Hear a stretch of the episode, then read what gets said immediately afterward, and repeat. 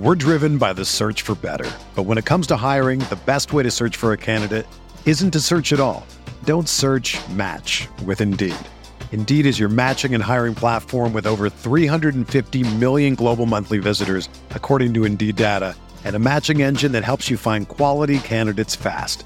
Ditch the busy work. Use Indeed for scheduling, screening, and messaging so you can connect with candidates faster. Leveraging over 140 million qualifications and preferences every day, Indeed's matching engine is constantly learning from your preferences, so the more you use Indeed, the better it gets.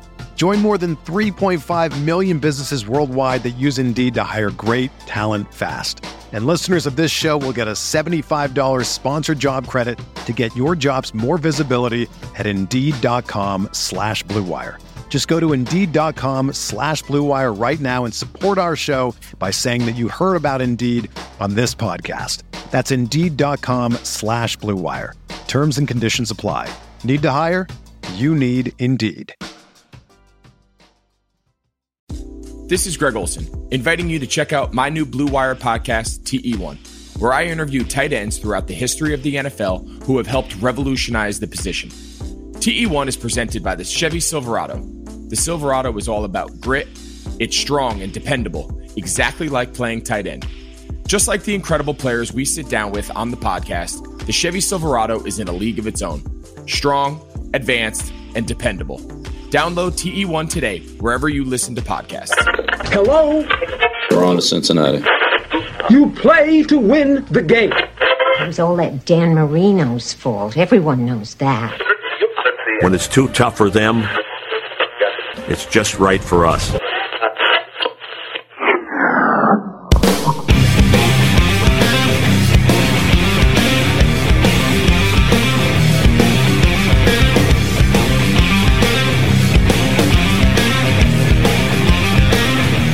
The Rockpile Report, AFC East Roundup, hosted by Bills season ticket holder Drew Gear, a part of the Blue Wire Podcast Network. Where, where do we start? I mean, obviously, we start with the, you know, last week, opening day, they got the kickoff and promptly had a holding penalty on the kickoff to put themselves back on the 9 10 yard line. Yesterday, the first play from scrimmage, I mean, bro, 80 yards untouched on a pitch out. all the plays you could call because you got a lot of options here on fourth and one from the 20. You really do.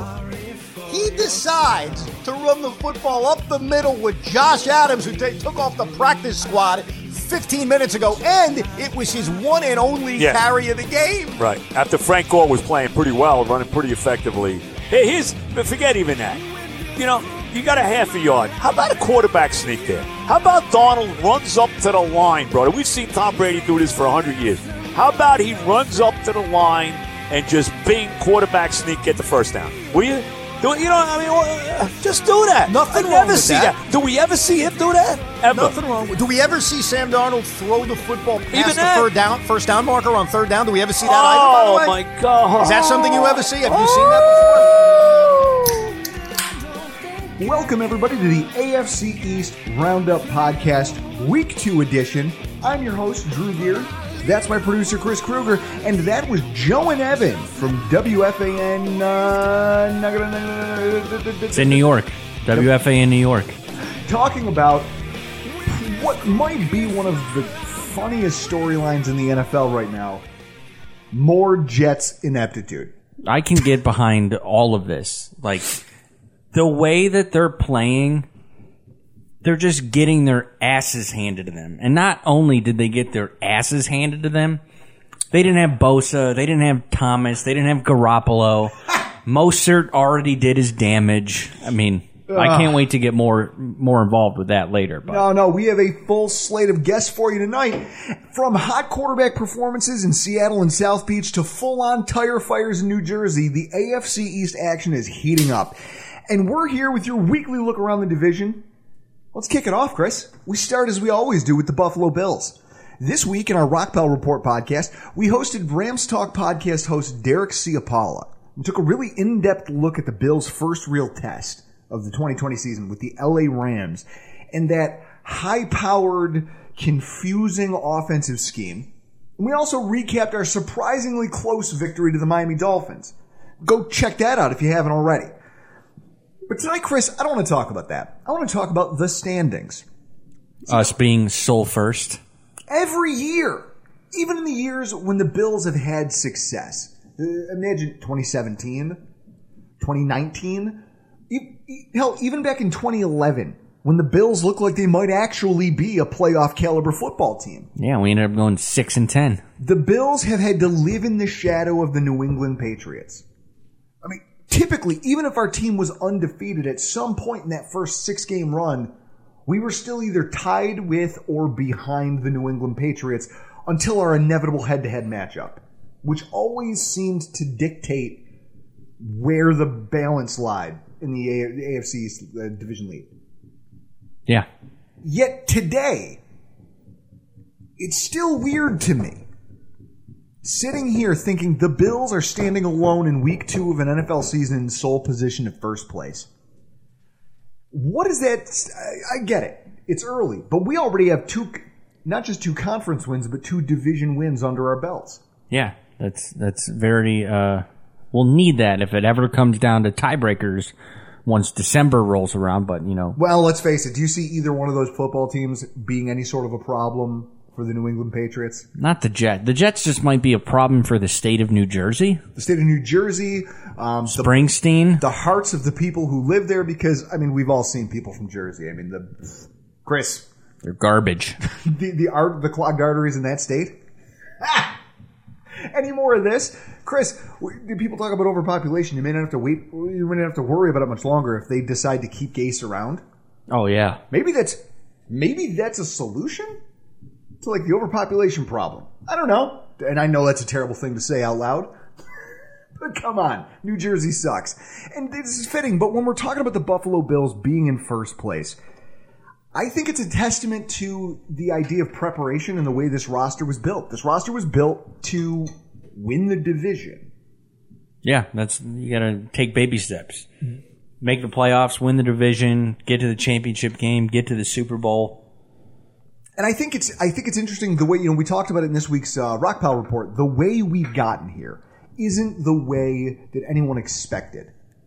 You know, if you had told me, "Hey, the Bills' defense came in and just put everybody in the, in a chokehold, and we scrapped out some close wins against two bad football teams," I'd say, "Okay, that that makes me feel good about something I already liked about this football team, and it, we're in first place." And there's inevitably that uh, the conversation that has to be had about okay, well, what happens when the other shoe drops and you start playing teams where your defense can't just wrestle into the ground? I think for the first time, being in first place, when you look at the way Josh Allen is playing, doesn't that give you optimism? Yeah, I mean, he leads the goddamn NFL in passing yards. He's playing real well. He's playing really well. And when you have a quarterback, I don't, know, Chris. I want to say that when you have a quarterback, this is insert how you would feel here, but I don't know. I can't tell you what it feels like because I haven't seen it. I haven't seen a Bills quarterback play this well in my adult life since I was old enough to buy alcohol. I think it kind of goes back to uh, what I said about Epenesa. You didn't like him because he had power. That's how he wins. And you've only seen speed with Hughes, so you haven't. It relates the same way. You haven't seen a good quarterback in our franchise in your adult life, No. and now you're seeing it, and you're not used to it. And I think that that's the reason that for me as a fan, the idea of not only being in first place in the AFCs, but also maintaining or at least competing on a week to week basis for the lead in a division race. Yeah, Chris, 15 years old. 15 years old. I was the last time this thing seemed up for grabs. Now, knowing that we don't have the Hall of Fame quarterback to compete with, knowing that our quarterback is setting the, the Chris, he's playing. I love out of his goddamn mind. the people who get on me for saying your name over and over again, I, it's how exasperated I am. I'm going back to my verbal crutches here. I'm just, I don't know how to feel. I don't know how to feel about this. I'm excited. I'm nervous. I wonder how they feel. What the pressure of that's like. Sean McDermott seems to pride himself on no moment being too big for this football team. Yeah, didn't he, say, Preparation, the work they put in. didn't he say Allen's got ice water in his veins? So with that, it's going to be interesting to see how long the. I mean, to me, this is like riding a mechanical bull. The Bills just beat eight seconds. How much longer can they go, though? Can you outlast the New England Patriots? Because that's what it's going to take, especially if the team that showed up on Sunday shows up for the next month and a half. It's going to be incredibly interesting, but the Buffalo Bills, top of the division.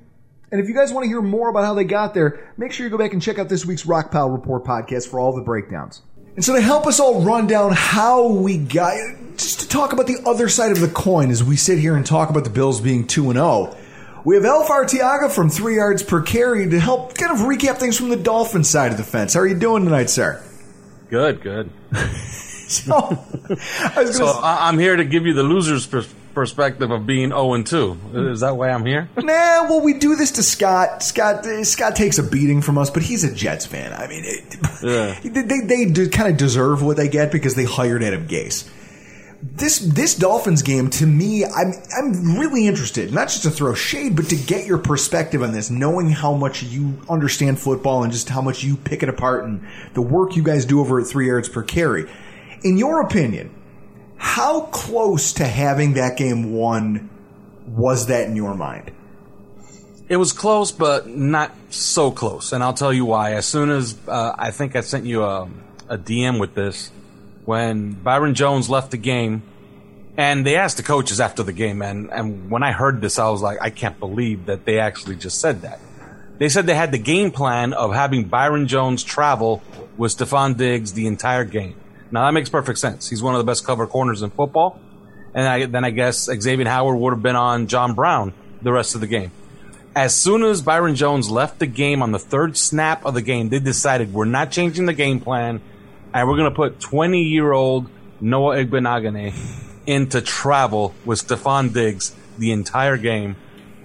We you couple that with no pass rush, and I showed it on on my Yard Works, which I do on uh on the Five Reasons Sports Network YouTube channel. I don't know if you guys have seen that. Mm-hmm. Dolphins had no pass rush, and when they would try run games on your offensive line, you guys picked it up. You guys have a decent offensive line. You guys were in tune, especially Devin Singletary, who's really good on pass pro. which is which would be shocking for some Bills fans to hear. Yeah, but he was very good in this game. There was one play in particular where Noah Benagane almost made a play on the ball, but he he had to cover Stefon Diggs for 5.9 seconds.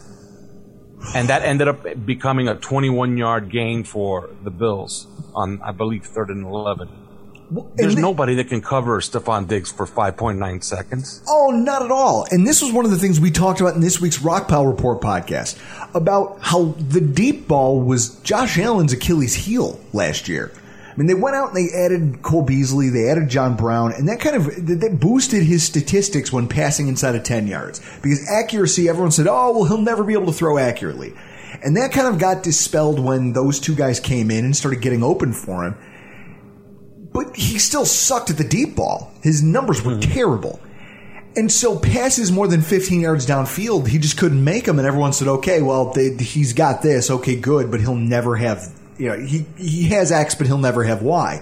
Well, he was all time great in this one. And that's, and so when we're sitting here watching this go on, the thing I keep wondering is how the hell is this happening?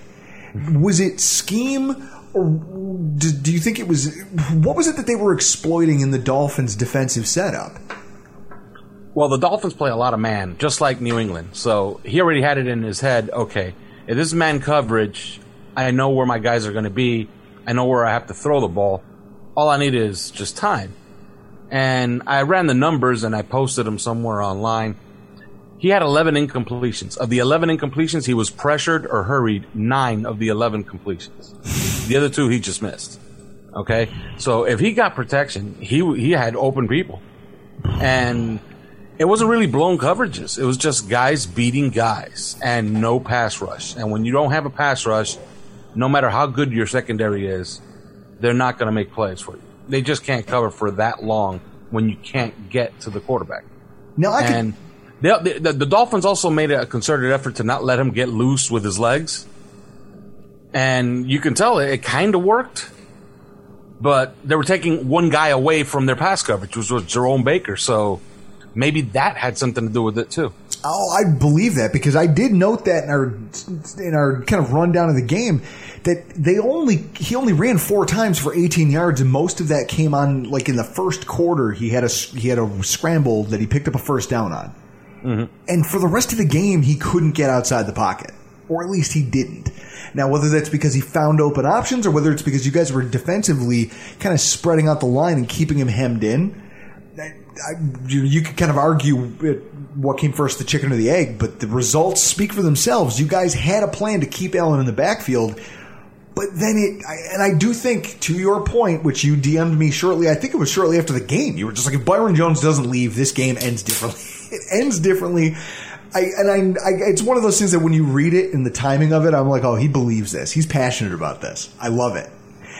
But let's not act like Fitzpatrick was a slouch. He was epic. Here's the thing. People look at Ryan Fitzpatrick and they say things like, oh, well, you know, he's old, he's a journeyman, he's a stopgap everywhere he goes, blah, blah, blah, blah, blah, blah, blah. The Buffalo Bills pass defense wasn't great. Okay, we had some of the worst pass protecting linebackers we've had on the field since AJ Tarpley started for us against the Jets back in 2015. It was Rex Ryan's first season where we were playing two backup linebackers who sucked. Since then, I don't think it's ever been as bad as it was on Sunday. One of the things that struck me about Fitzpatrick's game that we re- detailed in our recap was that Fitzpatrick was epic on first and second down. Mm-hmm. You guys had 28 first downs. 13 of those came from Fitzpatrick passing on either first and 10 or second and 8 or more yards. One of the things I articulated was that if you play a bend but don't break style of defense, you have to get teams to third down. You can't give up those first downs. What did Miami do? What was it that they were doing well that allowed them to get that kind of offensive production so early? Well, they were attacking the middle of the field, and they have a guy who's emerging. He started emerging toward the end of last year, and that just goes to show you how bad Adam Gase is as a coach. When they drafted Mike Gesicki, they knew what they had. They had a pass catching tight end. He uh, very much in the mold of a Travis Kelce, of a Zach Ertz.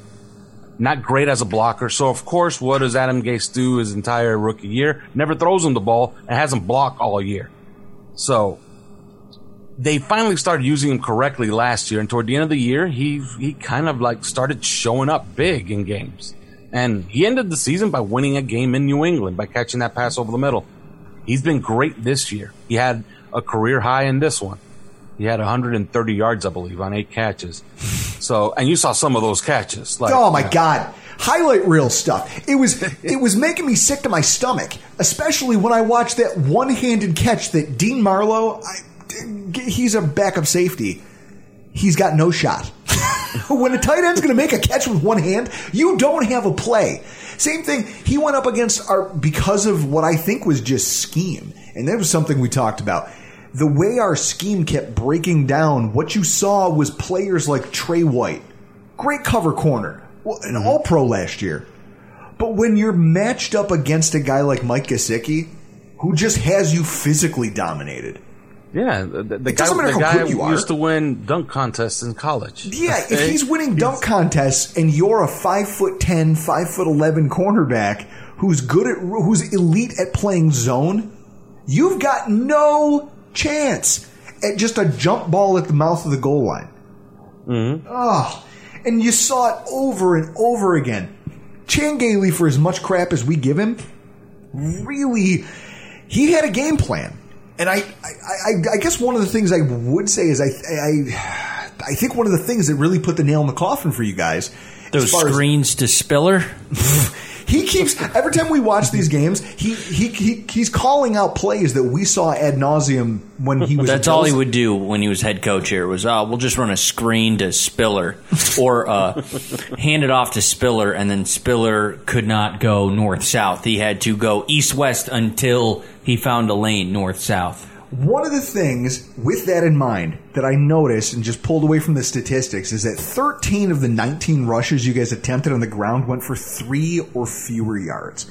Now I know that you liked this off this young offensive line. You liked some of the things that they were the young guys were bringing to the table, the new blood. I know our defensive line was kind of put together in free agency and in the draft over the last year or two to be kind of an, an imposing unit and fix the fact that they were really poor last year in run defense. How much of that has to do with the way our defense played, and how much of that has to do with just the way things were executed by Miami? Well, I have a video up on, like I said, my yard work video, and in there I put in three runs that were a pretty good example of what they've done this year. If there's a criticism of Chan Gailey was that in game one he was extremely vanilla.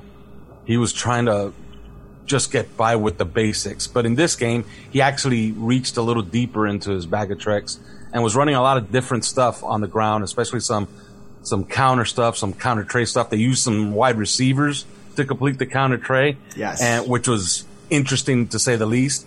And you got to show what we have as far as a, a right guard in Solomon Kindley. Uh, you got to see him.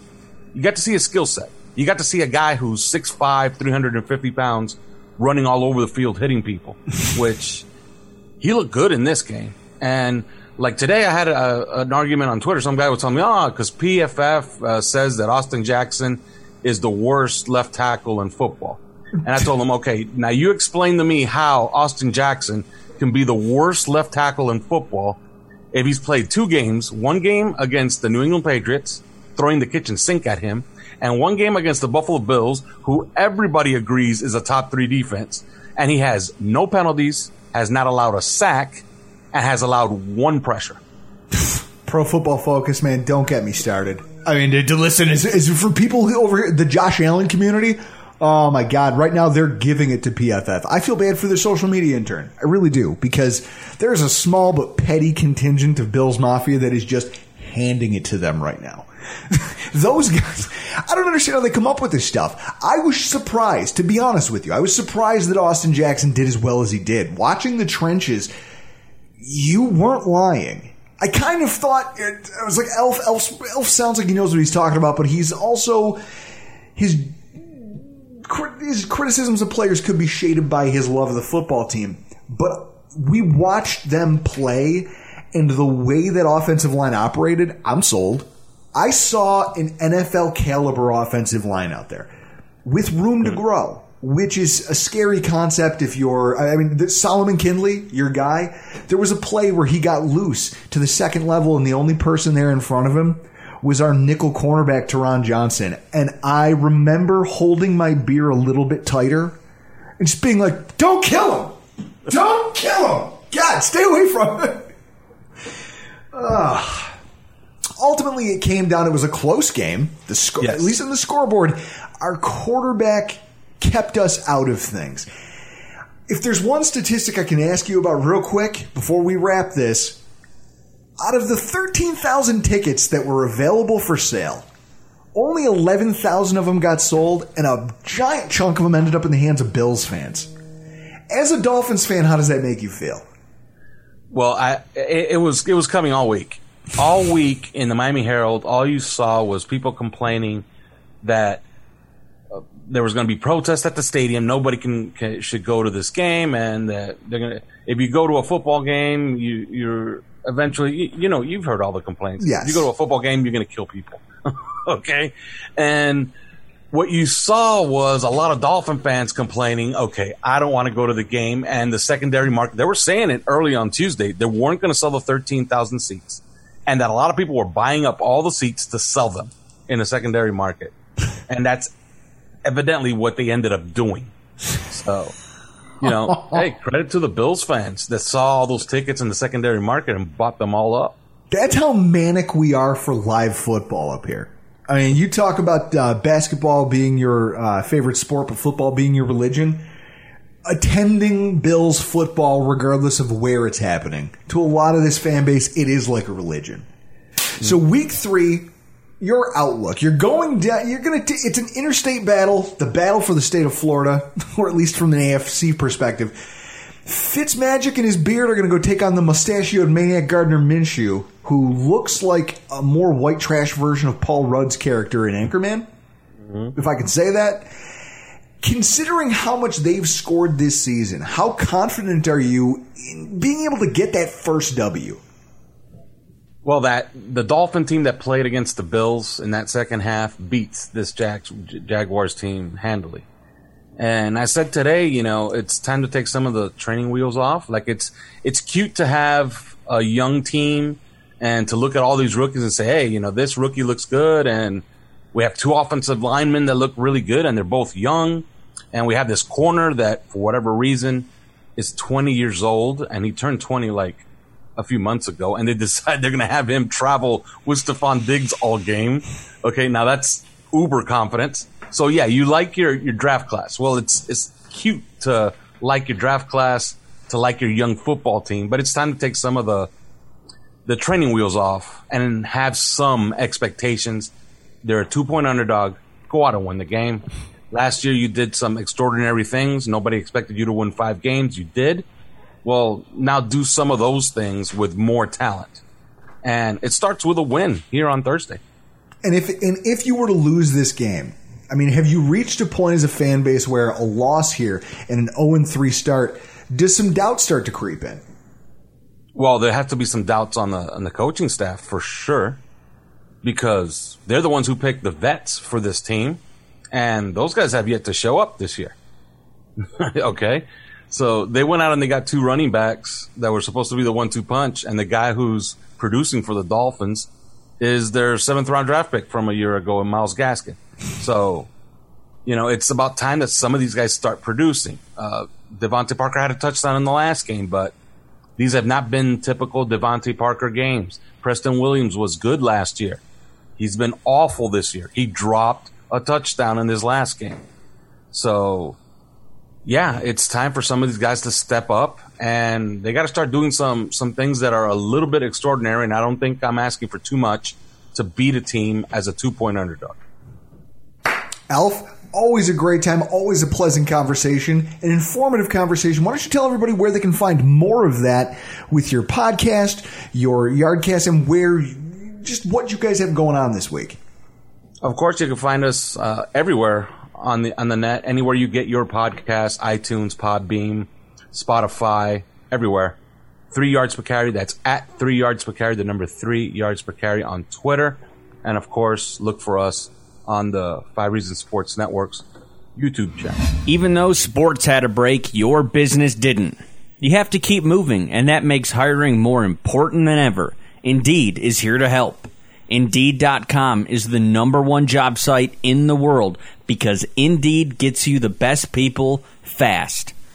Unlike other sites, Indeed gives you full control and payment flexibility over your hiring.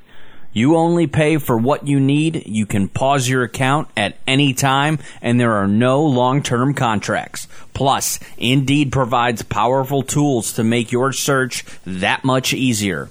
Like sponsored jobs, which are shown to be three and a half times more likely to result in a hire. With 73% of online job seekers visiting Indeed each month, Indeed is going to get you the important hire you need, just like they have for over 3 million businesses. Right now, Indeed is offering our listeners a free $75 credit to boost your job post, which means more quality candidates will see it fast. Try Indeed out with a $75 credit at Indeed.com slash BlueWire. This is their best offer available anywhere. Go right now to Indeed.com slash BlueWire. Terms and conditions apply. Offered valid through September 30th. And now, on a much lighter note, Chris, we have Mr. Scott Mason here to help us recap the New York Jets weekend as they fell to the 49ers 31 to 13.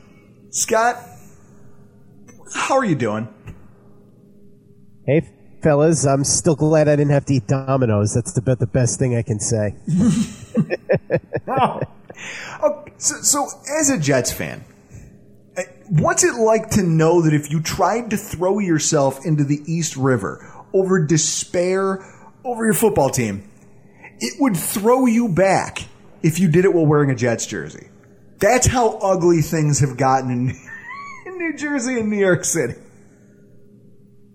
It's pretty bad. Uh, to be fair, not, not, that they're as embarrassing, but things haven't gone all that well for the Giants, as you know, especially with Saquon Barkley now being out for the year. So football, this part of the New York, New Jersey area, not doing so hot at the moment. So let's talk about Sunday. Sunday was one of those games that, you know, it's one of those things. You know, as someone who has the Sunday ticket, I sit there and I, you know, we have multiple games going on the one TV. We'll put the mix on, and then I watch the Bills game. And as the Bills game's going, I wait and I look to see what game looks like it's getting competitive, what game looks like it could be fun to watch. And I kept looking over at the score of your game, trying to figure out what the hell was going on. We'd check in for a minute, and it seemed like every time we did, there was some new horror show being talked about by the announcers. How hard is that to watch as a fan of that football team? Well, in fairness, Drew, the good news for you is that you weren't coaching the game and trying to figure out what was going on. Adam Gase, unfortunately, was doing the same thing, but he's the actual head coach of the Jets. So it's not really a good sign when the head coach just throws up his hands and doesn't seem to know what to do.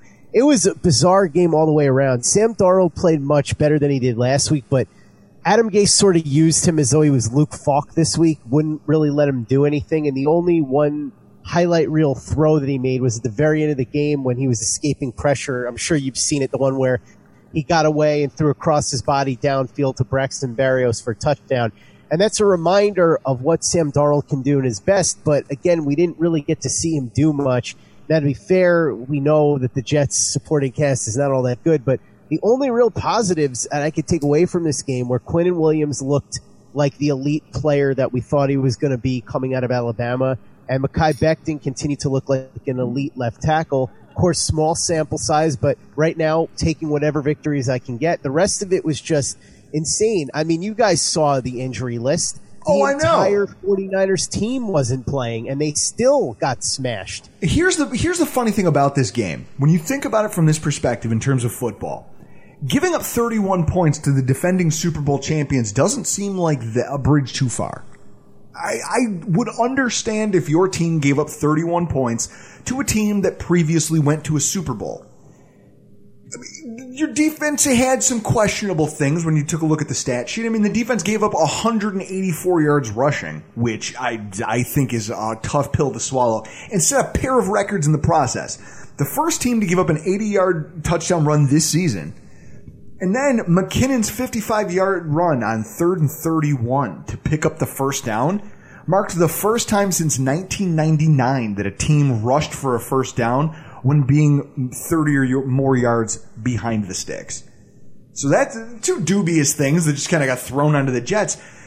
But when I take a look around, I take a look around at the other statistics to come out of that. There were some damning things about this offense.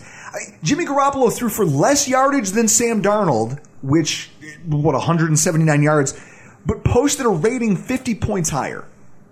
Darnold himself, to your point, not a terrible day, 66% completion percentage, only 179 yards.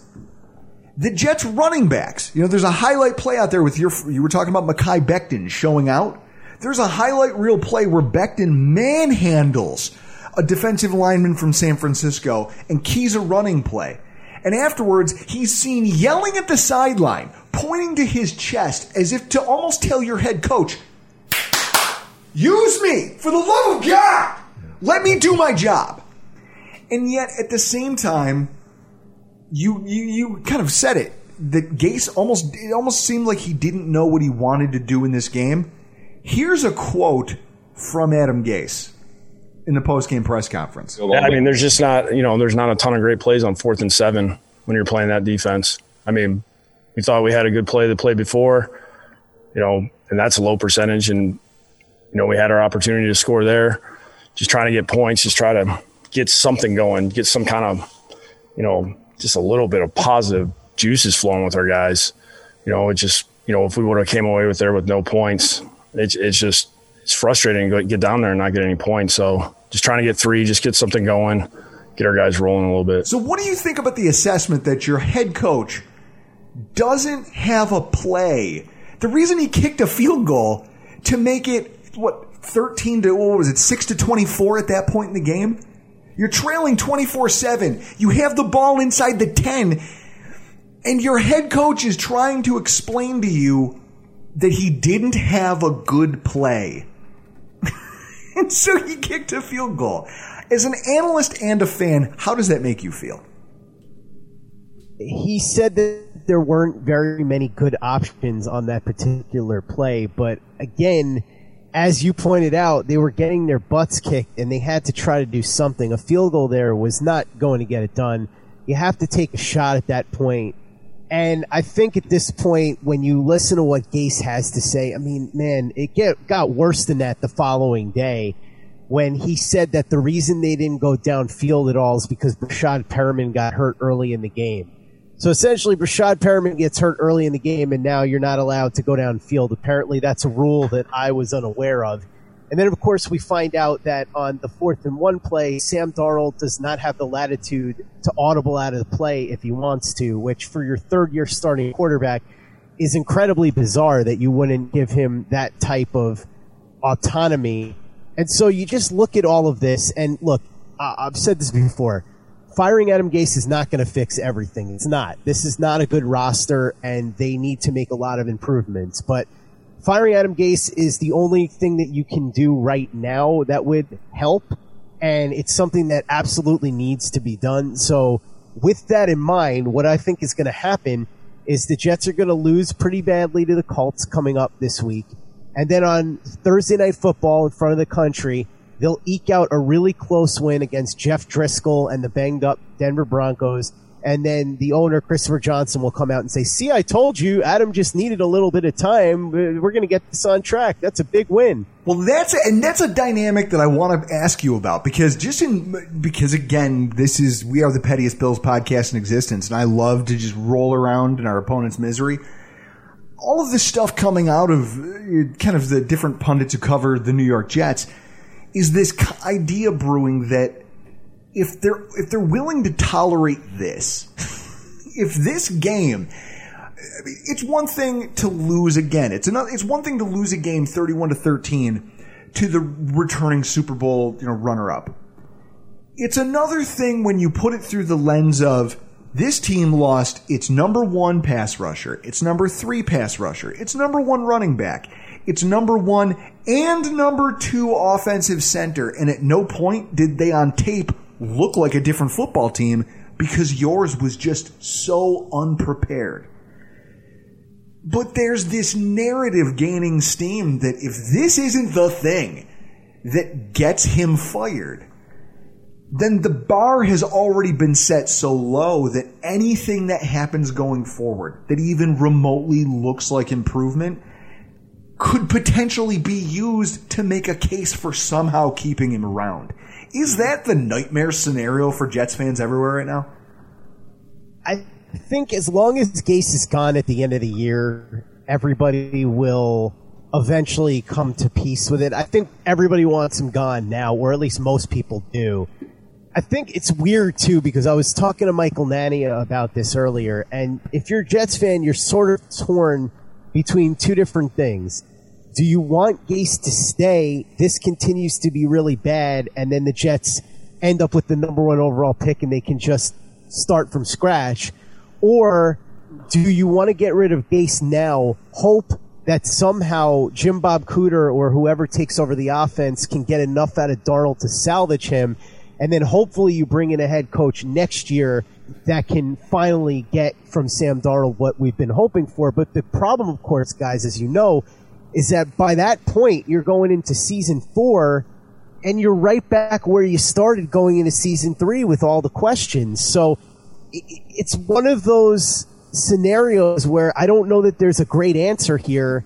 And Gase being gone, I think, if nothing else, would at least give the fans the satisfaction of knowing that ownership has finally realized the mistake they made when they hired him. But I just don't know what the positive thing is here because again, if you end up with five wins or something like that, and Darnold gives you just enough flashes that maybe ownership and Joe Douglas say stick with him, and you have the sixth or seventh pick.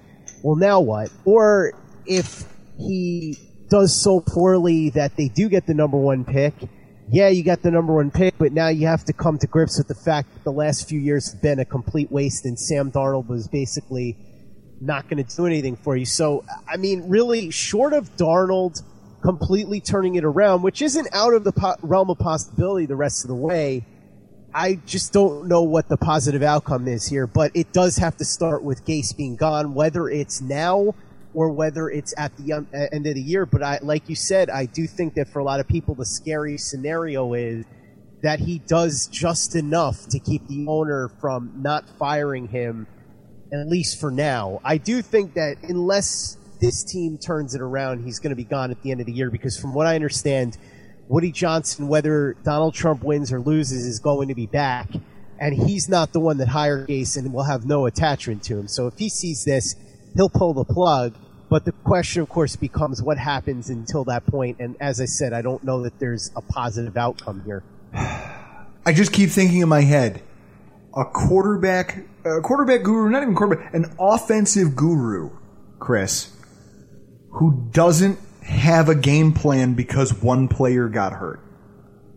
He, I would be fuming if I was a Jets fan. I I don't think if I was a Jets fan right now, I'm not sure I'd be able to watch the rest of the season. It's it would definitely be tough.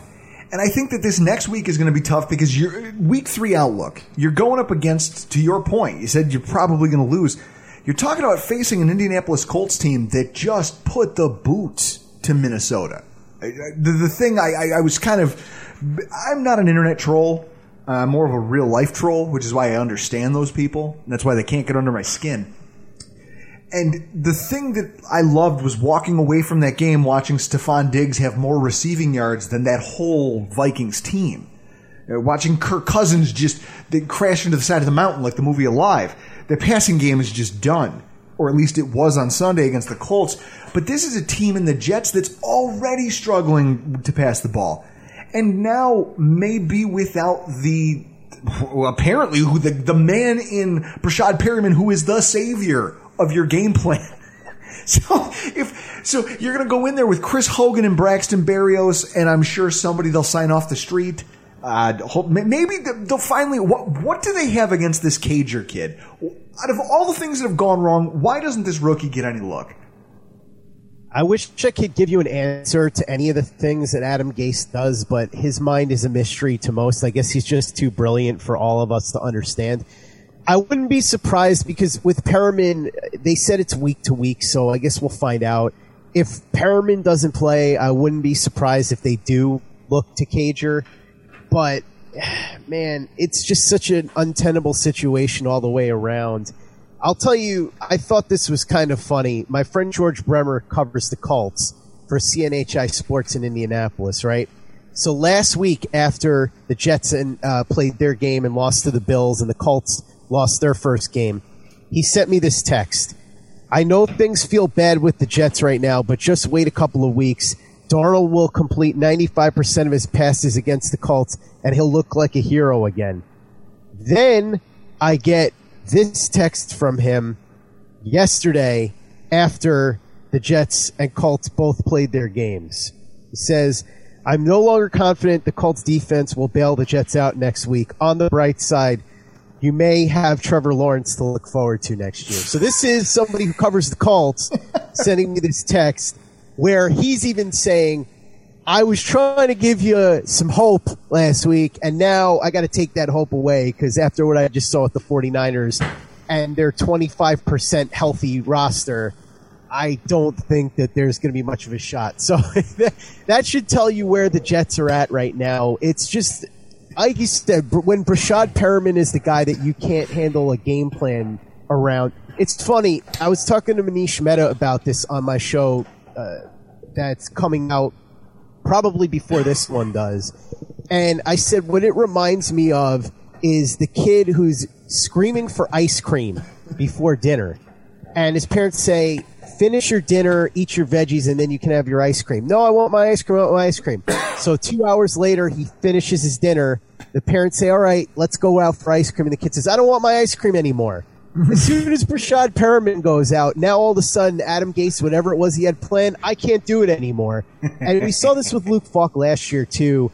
As soon as Sam Darnold was ruled out for those games against Philly and against New England, all of a sudden Adam Gase had no interest in even trying anymore. So, look, again, Luke Falk is Luke Falk, but the whole thing is just so bizarre. And it, it's amazing to me if Christopher Johnson can't see this because literally everybody else on earth can see this. People that don't even watch the Jets can see it, and it's amazing. I mean, look at the man's facial expressions. You're clearly talking about a genius here, a very special mind. Scott, we love you. We feel bad for you. No, we don't. No, we, I mean we do. I'll tell you what. I'll, I'll every Sunday I'll play the Sound of Silence once, just for you, just for you.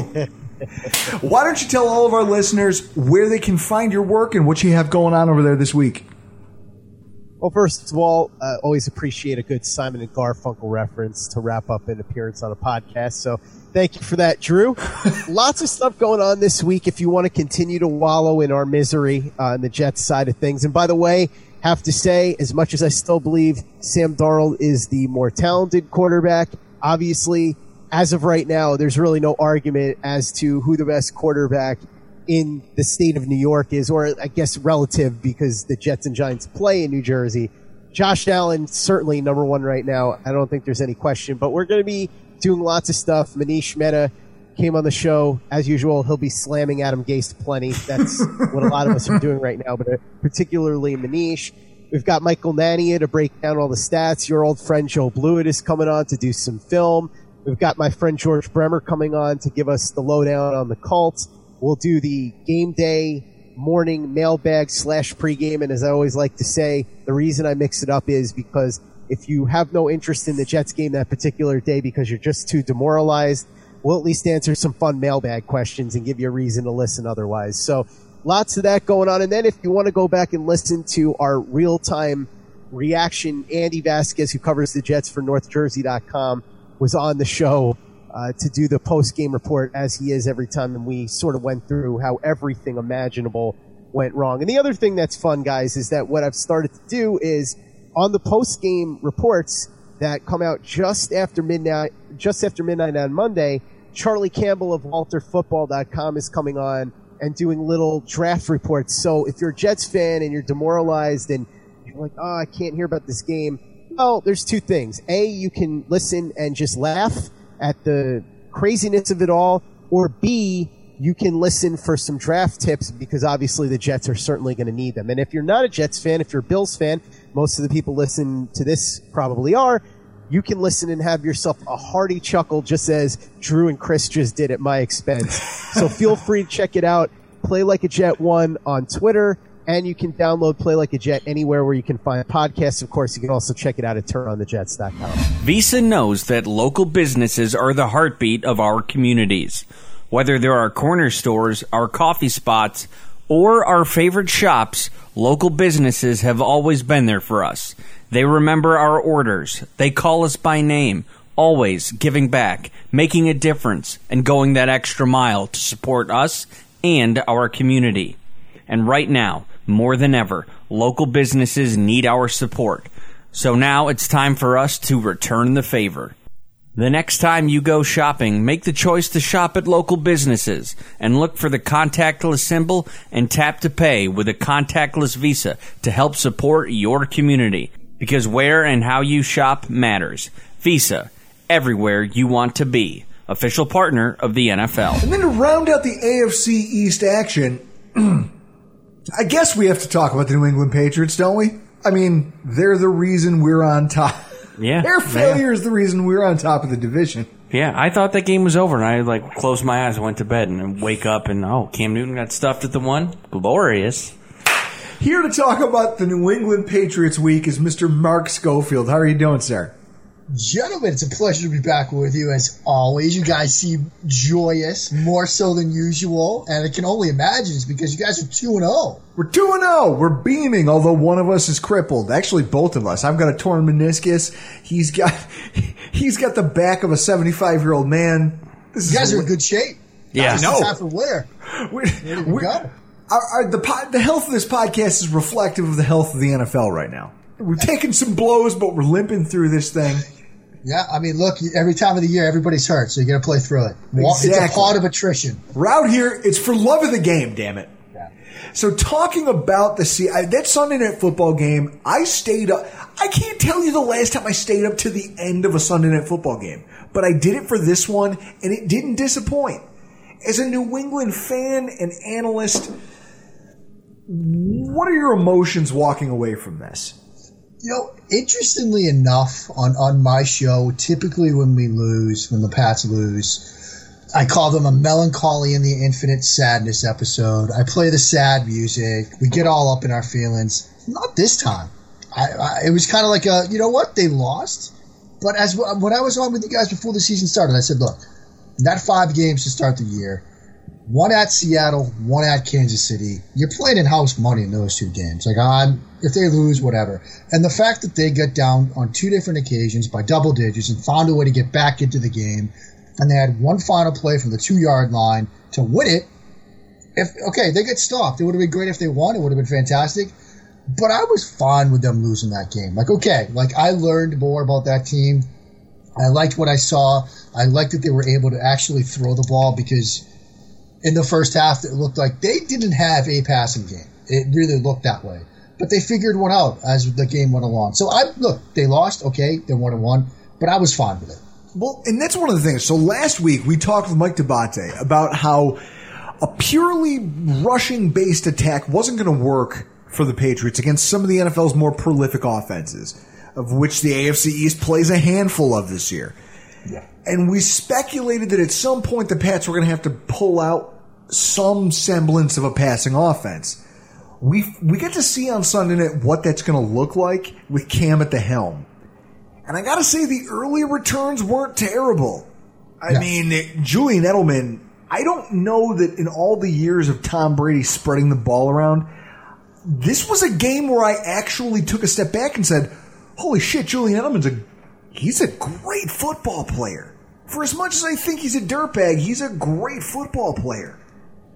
Yeah. His performance was incredible. And you could even tell towards the end, it almost seemed like he was laboring a little bit. I don't know if it's because he's he's a thirty something year old man just out there taking a beating from this young uh, Seahawks secondary, but he kept in it. He kept in it, and he kept moving the chains. What did you think of what you saw, and how comfortable are you with that moving forward?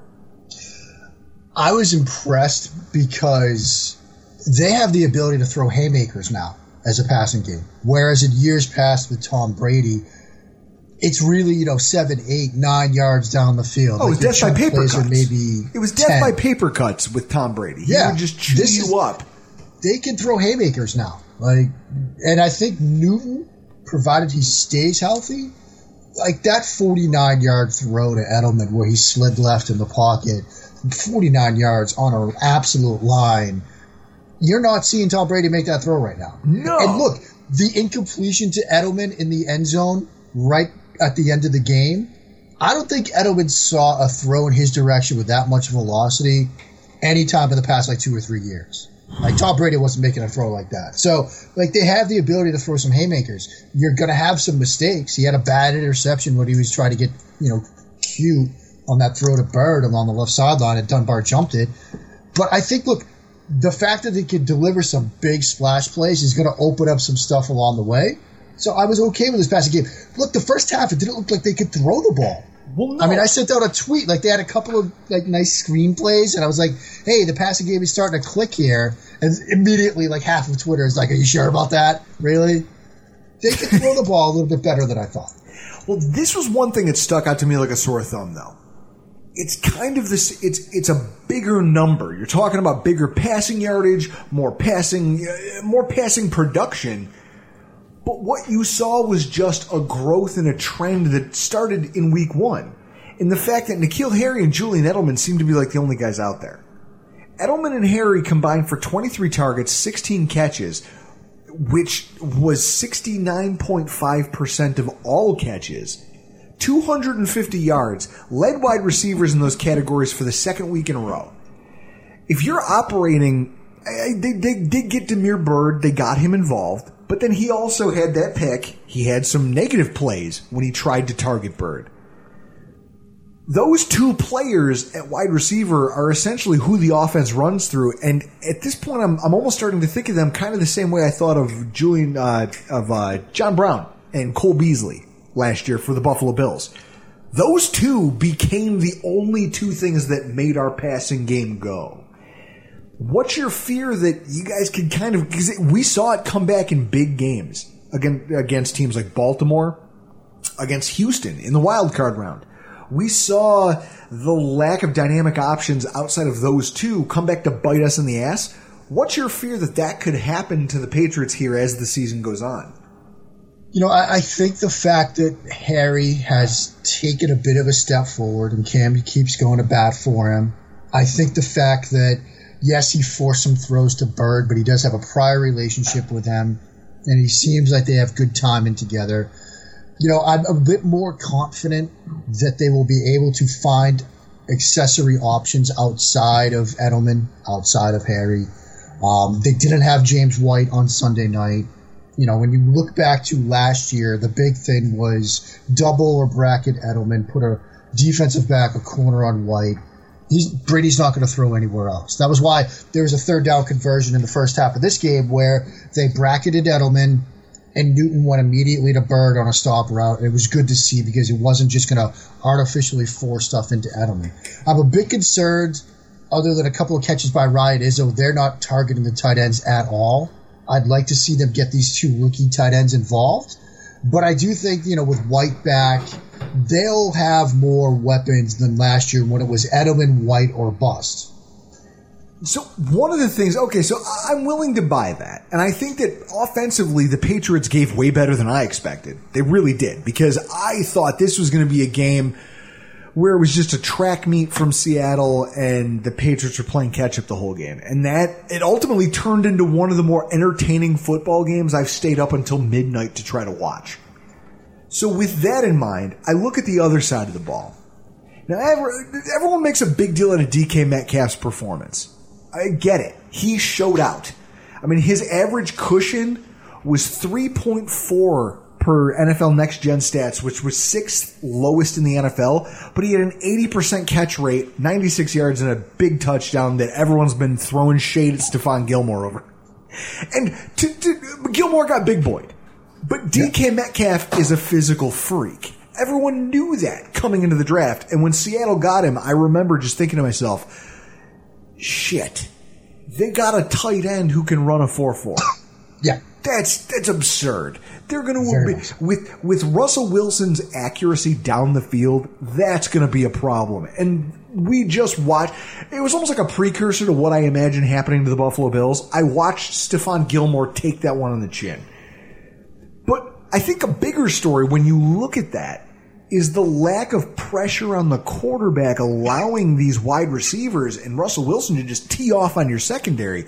I mean, you guys sacked him one time for no yards, and when you go back and watch the replay, there wasn't a ton of pressure on Russell Wilson. He had a lot of time. He was comfortable back there. Yeah. Is that how worried are you about that trend moving forward? Yeah, Drew. I, I said before this game that how the Patriots tried to defend Russell Wilson and how successful or unsuccessful they are in doing that might be the story of this season going forward. Because, look, look at the athletic quarterbacks they're going to play. Russell Wilson, Josh Allen twice, Lamar Jackson, Deshaun Watson, Patrick Mahomes, Kyler Murray. Like, the Bills have a similar schedule. You get a run of athletic quarterbacks. And those have notoriously been the Achilles heel of the Patriots defenses over the years because they play so much man coverage in the secondary. Belichick loves cover one. He thinks it's God's greatest gift to all of mankind. But when you've got your entire secondary running with their backs to the quarterback, you can't account for them. And so they played a lot more zone coverage. They used that mush rush where rather than trying to get to him and letting him wriggle free and then suddenly he's got a lane to make something happen. They'd rather just try to contain him and not even get home, just keep him in the pocket. But he's so good that if you have one slip up, like his first touchdown to Tyler Lockett, Byron Cowart kind of cheats inside, gets out of his side lane. Russell Wilson sees it, cuts right through it, creates time, throws. It's a concern, Drew, because with all of the athletic quarterbacks they play, this is how they could lose games. This is how they could lose shootouts because you can see Patrick Mahomes doing this to them. You can Oh see Josh God. Allen doing this to them. You can see Lamar Jackson doing this to them because if they have to get away from the man coverage stuff and play more zone and different things that they don't have as much comfort and experience doing, they might give up some big plays. And so, yeah, that is a concern. I'm not worried about Stephon Gilmore. I'm not worried about the secondary generally, but I'm worried about them against athletic quarterbacks like Russell Wilson and company. And that's incredibly valid because I that's what I kept thinking is I'm like well on the touchdown pass to Swain when Yeah. he comes across the formation and the zone is empty and you watch him running for 20 yards untouched to the pylon. You go back and you go, what the hell just happened? This is not a Bill Belichick defense. And that's when it dawned on me, holy shit, I'm watching the Patriots have to be forced to change the way they play. Yeah. It's that's a lot. That's a lot to accept. What, I mean, I have it here on my phone. There was a moment, and I want to know what your gut reaction was. I called it Pete Carroll Run the Ball version 2.0. I put it on my phone. I was probably about, I think I've been drinking for about 10 hours at this point. When he didn't call a run play again against the Patriots, and instead they got cute and let their quarterback throw the ball in a short yardage situation that almost seemingly handed the game to the Patriots. I was beside myself. How encouraging was that to you? How much did you think that game was there for the taking after seeing? I mean, look, I, I look, I thought they had Cam Newton with a chance to win the game, which is all you could ask for. And interestingly enough, look, we know how tough it is to play defense in today's NFL. We just talked about how the Patriots got gashed. On two of Seattle's final three drives, the Patriots got to stop. You know, they got to stop. New England got a chance to get the ball back, cut it back to a one score game, then a touchdown.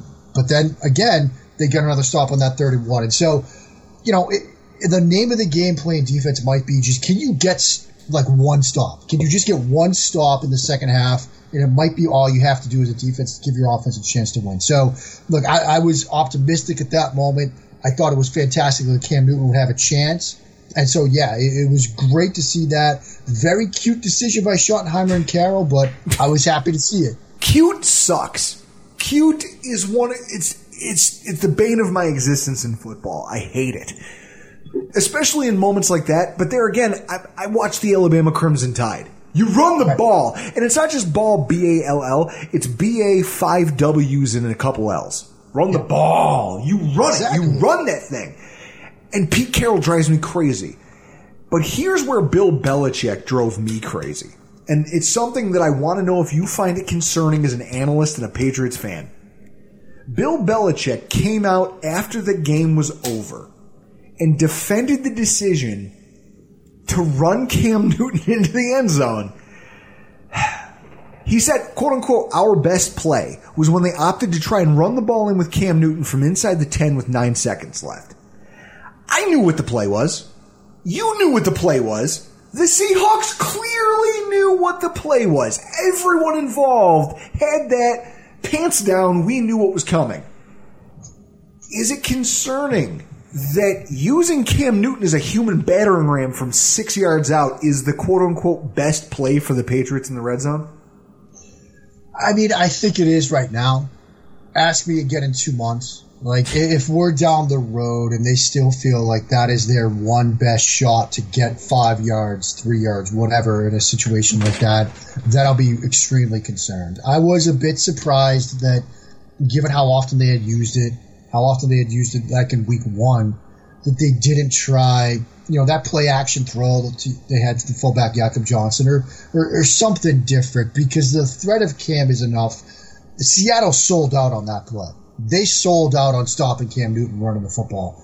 You could have gone that little play action pop pass and it probably would have been wide open for you. So yeah, it's, it's concerning now. I hope it's not concerning three months from now. That's a perfect answer, Mr. Schofield. Why don't you tell all of our listeners where they can find yourself on social, where they can find your latest work, and what you have coming up here this week? Well, gentlemen, as as always, a pleasure to be with you. Um, you can find me on Twitter at Mark Schofield. You can find me USA Today's Touchdown Wire. I put up on Tuesday uh, Schofield's QB Camp from Week Two. My five film breakdowns of the five most notable quarterback performances from Week Two featured in there. Josh Allen. the Yes, Buffalo- sir. Your Buffalo Bills. Uh, broke it down there. But yeah, USA Today's Touchdown Wire, SB Nation's Pat's Pulpit, Big Blue View, uh, Bleeding Green Nation, and yes, with you guys tonight and on Twitter at Mark Schofield. All right, guys. Huge thanks to our guests, Alf Artiaga, Scott Mason, and Mark Schofield. Make sure you guys are following them on Twitter. They do great work for the teams that they cover. And that brings us to the AFC East standings outlook. Now that we actually have standings to talk about. After two weeks of action, this is what the table looks like. We've got the New York Jets, zero and two. Tied for fourth in the AFCs with Miami. Miami also boasting an 0 2 record.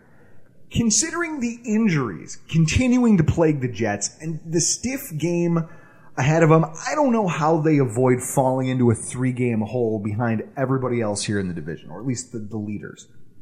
Meanwhile, if you take a look at the Dolphins, they're going to go on the road in a game against Jacksonville that to me is a complete pick 'em. It's a battle of mediocrity.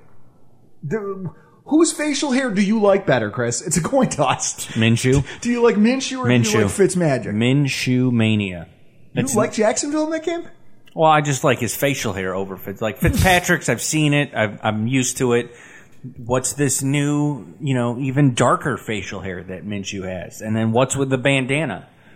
He looks like a white trash version of um, Paul Rudd's character from Anchorman. Yeah, I could, I could definitely see that. I, it's going to be an interesting game because Jacksonville has scored a lot of points. A lot of points.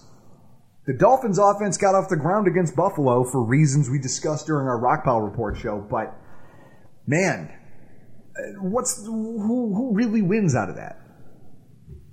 Regardless I mean, I mean, does the loser really lose anything? It's a non, it's a non-division game against two teams that aren't very good. Yeah, and it's on Thursday night, which is only on NFL Network. So which is exactly where it belongs. yeah, And then you've got New England at one and one, second place in the AFC East. New England is going to take on the Raiders, who are suddenly looking like a team that could maybe be dangerous I, somehow. I mean, I, I I know for damn sure it's not because Derek Carr is elite. He looked the lead on Monday night, or at least from the stats that I read. Given the strength of each team and the coaching, I think I'd like New England to get back on track and keep pace. And then our Buffalo Bills. Yeah, as we broke down with Derek Ciapalo this week in our other podcast, the Bills are 2 0 sitting on top, but it's going to be a hell of a ride to try to maintain that. Really, it's hard for me to like the Bills over the Rams in this game based on what we've seen from both teams through two weeks. Yeah. Well, it is Tuesday, so we don't know the status of Milano and Edmonds if they're still going to be out. I mean, that'll definitely play a role as we get to the end of the week. If they're going to play, I think that's going to make a difference. Oh, I think so. I think the Bills have a lot of a lot's going to be riding on that injury report. So that's something for Bills fans everywhere to keep their eyes on. It's going to be a packed weekend of football. You've got the Bills playing the Rams. You've got the you've got the Raiders and New England Patriots. Monday Night Football is going to have huge AFC implications. It's week three. How happy are you that football is back, Chris? I'm very happy that football is back, and I would also be happy if my back came back. Yeah, I'm not going to lie to you. I don't know what's funnier the state of your spine or the New York Jets. They're both equally terrible, equally hilarious. They bring me joy. Yeah, because we both can't stand up on our own. Folks, we've got a packed weekend full of football ahead. Make sure you come back next week as we go around the horn again with some great guests talking about all the AFC East action. But for tonight, we got to get out of here. I'm Drew Gear. That's Chris Kruger. And this has been your AFC East Roundup. The wait is finally over. Football is back. You might not be at a game this year, but you can still be in on the action at Bet Online. Bet Online is going the extra mile to make sure you can get in on every possible chance to win this season. From game spreads and totals to team, player, and coaching props, Bet Online gives you more options to wager than anywhere else. You can get in on their season opening bonuses today and start off wagering on wins, division, and championship futures all day, every day. Head to Bet Online today and take advantage of all the great sign up bonuses. And don't forget to use the promo code BLUEWIRE at betonline.ag. That's BLUEWIRE, all one word. BetOnline, your online sportsbook experts.